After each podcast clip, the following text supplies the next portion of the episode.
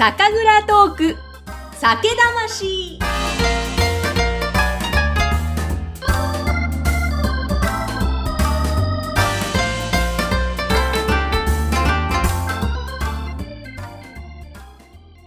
皆さんこんにちは。酒蔵ナビゲーターの山口智子です。えさていつもこの番組では日本全国各地の酒蔵さんをゲストにお迎えしまして、その方のお酒作りへの思いなどを伺っている番組ですが、本日はですね、この番組で挑戦しました、クラウドファンディングでご支援をいただきました、株式会社 ME マネジメントサービスシステム事業部長の橋本大和さんがゲストです。よろしくお願いします。よろしくお願いします。お願いします。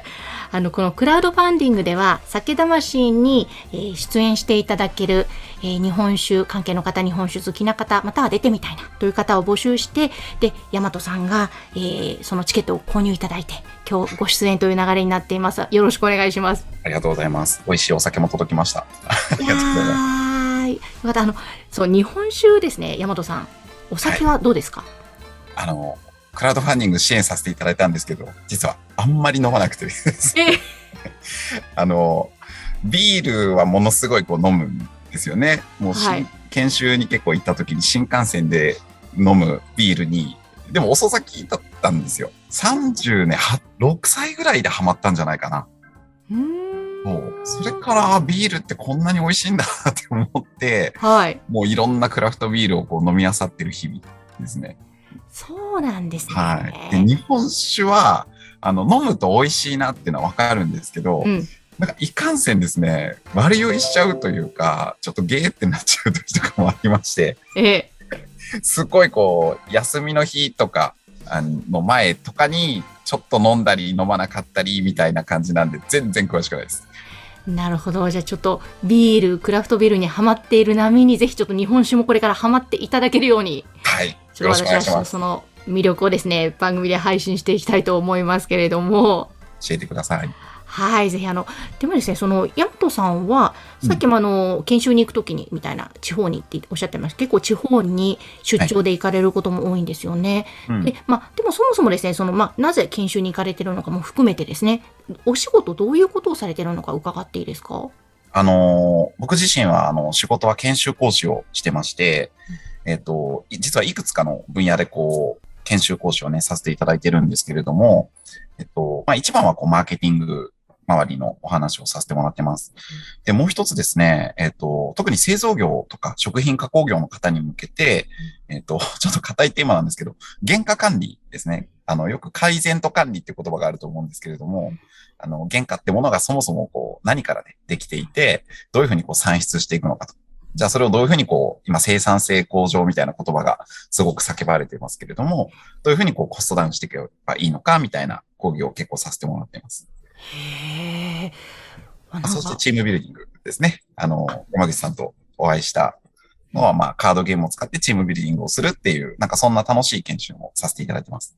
そうなんですよ。私がね、ヤマトさんをしてるのは、そのチームビルディング、カードを使ったゲームでチームビルディングするっていう検証をされてるイメージがあったので、あ、そういったこともやってるんだと思ったんですけど、そうなんです。そう真面目なことを教えております。真面目なことをやってらっしゃるわけですね。はい。その地方はやっぱり日本各地地方に行くと必ずやっぱりどこも酒蔵さんがあるんですけども、うんそういった酒蔵さんとの関わりとかってあったりしますか？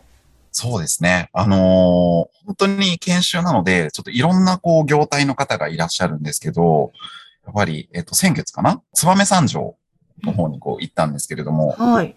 うん。やっぱりあの、日本海側とかね、あっち側だとやっぱりお米も美味しいので、その新日本酒潟でも美味しいすよね。はい、だったりとか、あと、燕三条っていう町は、あの、工場の祭典っていうですね、あ工場の祭典かな？結構、こう、刃物が有名だったり、あの、工場がすごくこう、らあの、たくさんあるようなところなんですよね。なんで、あの、一年に一回そういうイベントをこうしてですね、工場を盛り上げるような動きをしてたりとか、あの、結構そういう、うん、何かをこう、ものづくりをしてる方々に関わることっていうのは結構多いですね。へえ、そうなんですね。うん。あ、じゃあその中でもしかしたら酒蔵さんとかね、お酒関係の方も研修に参加していたかもしれないわけですよね。はい。そういう方もいらっしゃいますね。あの、まあ、この酒蔵トーク酒魂でうん、たくさんの方にお話を今までも伺うことができたんですけども、やっぱりこう現状として、うんえーもちろんあの新しいことをやっていったり、いろんな試行錯誤で展開をされているところばかりなんですが、やっぱまあ、現実として結構コロナもあって厳しいところがあると。そうですね。また日本酒業界もなかなか厳しいところ、部分がずっと続いているわけなんですけども、うんなんかこの、そういったいろんな検証されている大和さんから見て、日本酒業界とか、酒蔵さんとか、こんな風な切り口でやっていくと、うまく回っていく可能性が出てくるよっていうのありますか？そうですね。まあ、そう、2点大きくあると思ってまして、うんえっ、と、まあ、1点は、やっぱりこう、伝統をしっかり守っていくっていうところだと思うんですねうん。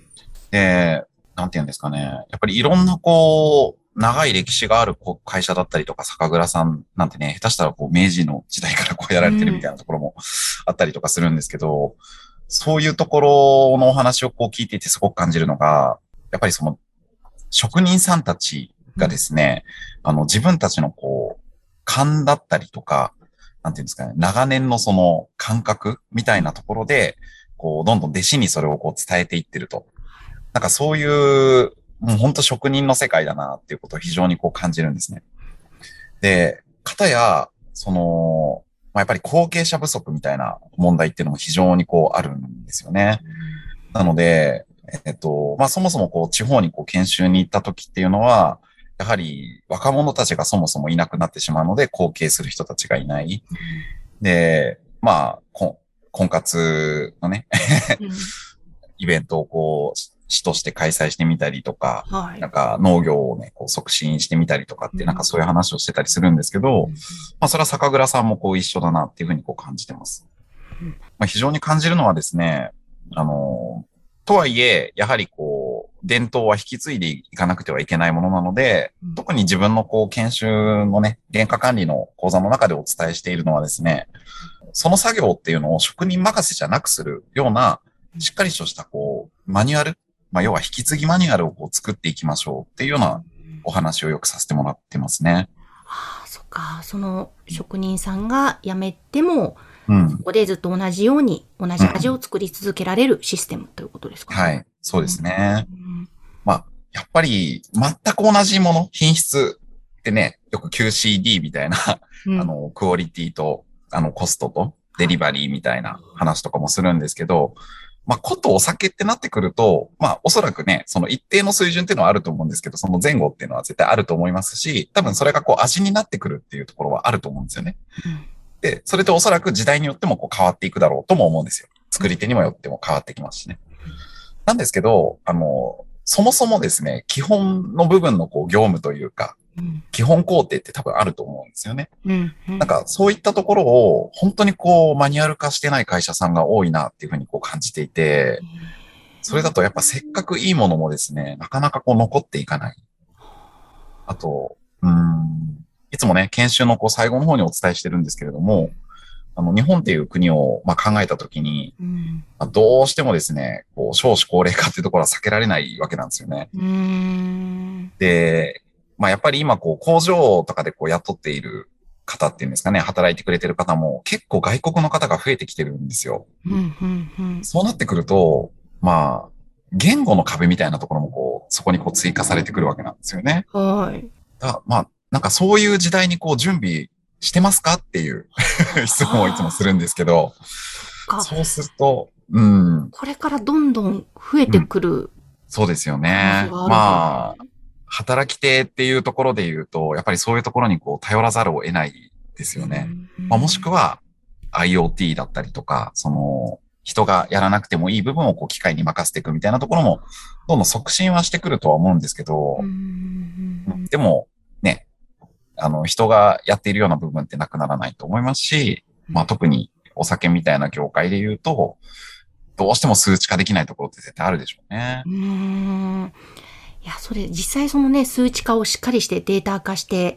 マニュアル化して、それを引き継いでやってらっしゃるところもあるわけですけども、うんやっぱり、ね、あの、その本当に、え昔ながらの職人さんの勘とか、それを引き継いで引き継いでっていうところもまだまだ多くて、その本当、今おっしゃってたデータの部分も大切だし、見えない部分でのその感覚というか、そのあたりのセンスというか、まあ見えない微生物相手の日本酒作りなので、なんかそれもまた大切だなと思うんですけども、うん。なんかその辺のなんだろうな、うまいバランス。そうですよねこ。となんですかね。まあ、普段、あの、すごい、研修僕らっちゃうんですけど、あの、改善と管理っていう話をするんですよ。はい。でもすごい研修っぽい。研修っぽいでしょ？はい。改善ってね、日本で生まれた言葉なんですよ。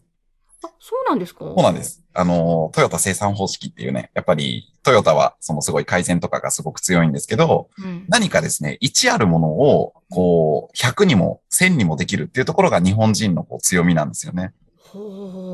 で、逆に01はすごく苦手なんです。へえ、日本人？んはい。で、型や管理の方は、実はやっぱりアメリカから結構出てきてるんですよ。うーん。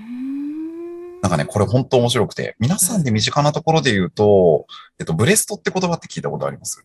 ブレスト聞いたことありますけど、うんどういうことですか、あの、ブレインストーミングっていうアイデアをこう発想していくような方法なんですけど、はい。そう。あれって、やっぱアメリカで生まれてるんですよね。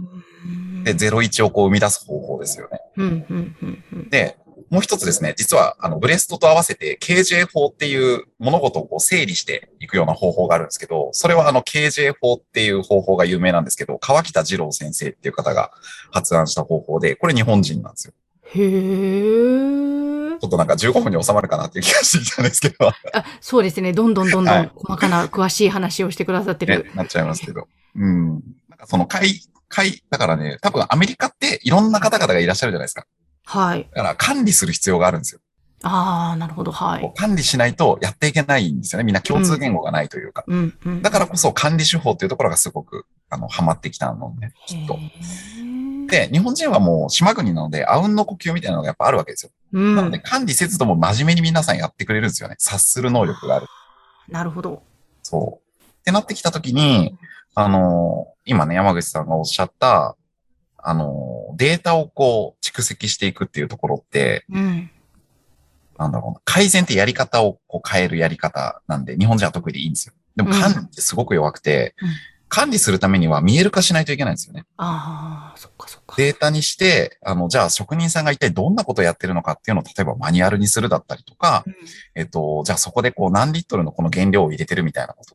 でうん、その工程に一体何分かかったのかっていうところを、いろんな職人さんたちがいるのであれば、うん。やっぱりこうデータで見える化して、で、この人がエースだっていう職人さんがいるのであれば、その人のやり方を、あの、いかに近づけていくかってことですよね。そうやって生産性ってこう上がっていくんですよね。なるほど。なので、管理。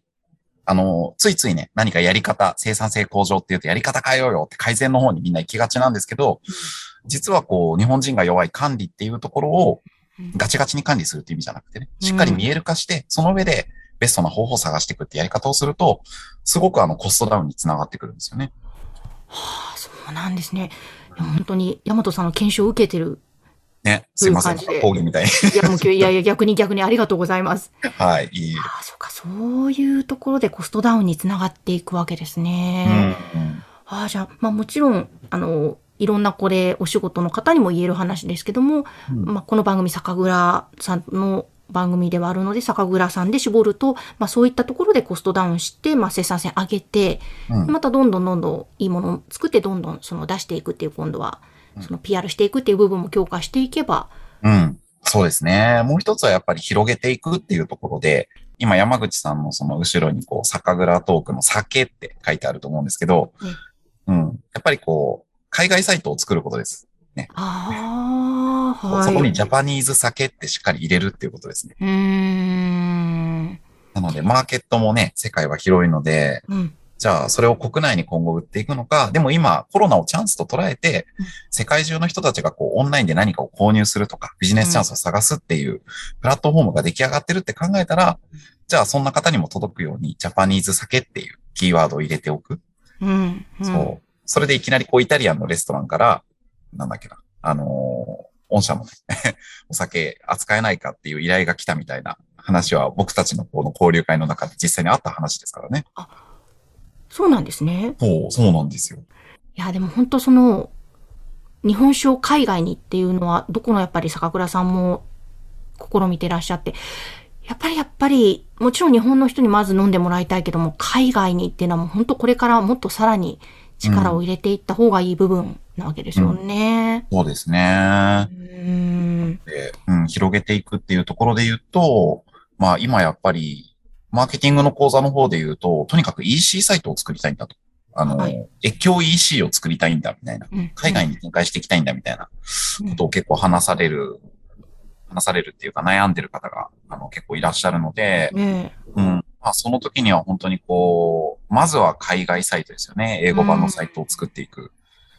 で、そうだなあのね、無料で結構 Google ってツールを提供してるんですけど、え。ええ。Google トレンドっていう、うんあの無料のツールがあるんですよ。はい。山口さん使ったことあります？いや、ないですね。はい。これね、うん面白いですよ。お何かっていうと、まあ、Google トレンドで検索すると出てくるんですけど、そこに、あの、例えばジャパニーズ酒とか、うん。一単語、気になる単語を入れるんですよ。うんそうすると、世の中でどれぐらいの人たちがそのキーワードを検索してるかっていうのが、あの、数値で見えるっていうツールがあるんですね。で、日本日本で探すと、日本の国内の地図が出てきて、何県だと結構検索されてますよとか出てくるんですけど、はい。この地図を海外のところにもこうしてもらうと、世界中でそのニーズがあるかっていうところが見えるので、僕もね、そのジャパニーズ酒ってこうすごい意外だったんですよね。日本酒って海外でなんて言うんだろうって思って。うんうんうんうんジャパニーズ酒、酒も、はいそうなんですよね。そう。うんだからやっぱりそういう、あの、こちら側で当たり前って思ってることを、あの、本当に海外で通じるかなっていう、事前にこう、調査を、今だったら無料でできるようなね、Google トレンドとかそういうツールもあるので、うん。そうやってまずはこう、調査してみるっていうところからスタートするといいのかなって思いまうした。ん、なるほど、なるほど。Google トレンド。えーちょっといろいろ見てみます。面白いですね、そういうとこで。うん、面白いですよ。僕もビジネスチャンスないかなと思って。うん、なるほど。それをネタにブログとか書いたりすると、やっぱりアクセスがき一気に上がったりするんですよね。へえ、あ、そうか、そうか。本当きっと使えるツールとかはいろいろたくさんあるわけですもんね。もいやーなんかちょっと今日はですね、酒蔵トーク酒魂の珍しい話題でいろいろう、は聞いか。せていただいて、はい。いやなんか研修みたいになっちゃう。いえ。でも本当ね、なんだろうな、もう、日本酒は日本のもう文化だと思うので、その土地を表現した飲み物だと思うので、もう絶対に、その酒蔵さんが減っていくのは悲しいなと思いますし、うんね、後々に残していきたい飲み物、芸術作品とも私は思ってしまうんで、思っているんですけれども、でこれを本当に、こう、うまく次の世代へ残していけるようなうん。仕組み作り、システムとかそういうのも必要なんですね。なんかそんなことをちょっと今日感じました。ね伝統を大切にしつつ、やっぱりいいものって多分日本にすごくあるので、うん、それをこう、そ、一歩外に出てみてからの視点で見るとかね。なんか、うん、そうやって新しいことと伝統もそれもバランスなのかなって両方思います。ええ本当そして私はもう、日本にさ、日本酒を広めるのもそうですけども、ジャパニーズ酒ですね。うんちょ、っと EC サイトはいずれ挑戦してみたいなと思うので、ぜひぜひ。ね、その辺も含めて私もちょっと日本酒をもっともっと広げる活動をしていきたいなとそのちょっとヒントをまた今日いくつかいただいた感じになりましたけれどもいや大和さんなんかであのぜひですねクラフトビールももちろん美味しいですがはい。日本酒もですね美味しいものそんな次の日残らないものももちろんありますよ美味しいものはねあとお水とともに飲めば大丈夫なのでそうなんですよね。ちゃんとお水とね、飲まないといけないですよね。そうなんです。あの、はいぜひあの今度美味しい飲み方をお伝えしたいと思いますので、あの落ち着いたら飲みましょはい。逆に研修してください。う。わかりました。はい、楽しみにしてます。楽しみにしてます。えーということで今日はですね皆さんいかがだったでしょうか？ちょっといつもとはまた違った酒魂お聞きいただけたのではないでしょうか、えー本日はですね、えー各地で研修をされている株式会社 ME マネジメントサービスシステム事業部長の橋本大和さんがゲストでした。ありがとうございました。どうもありがとうございました。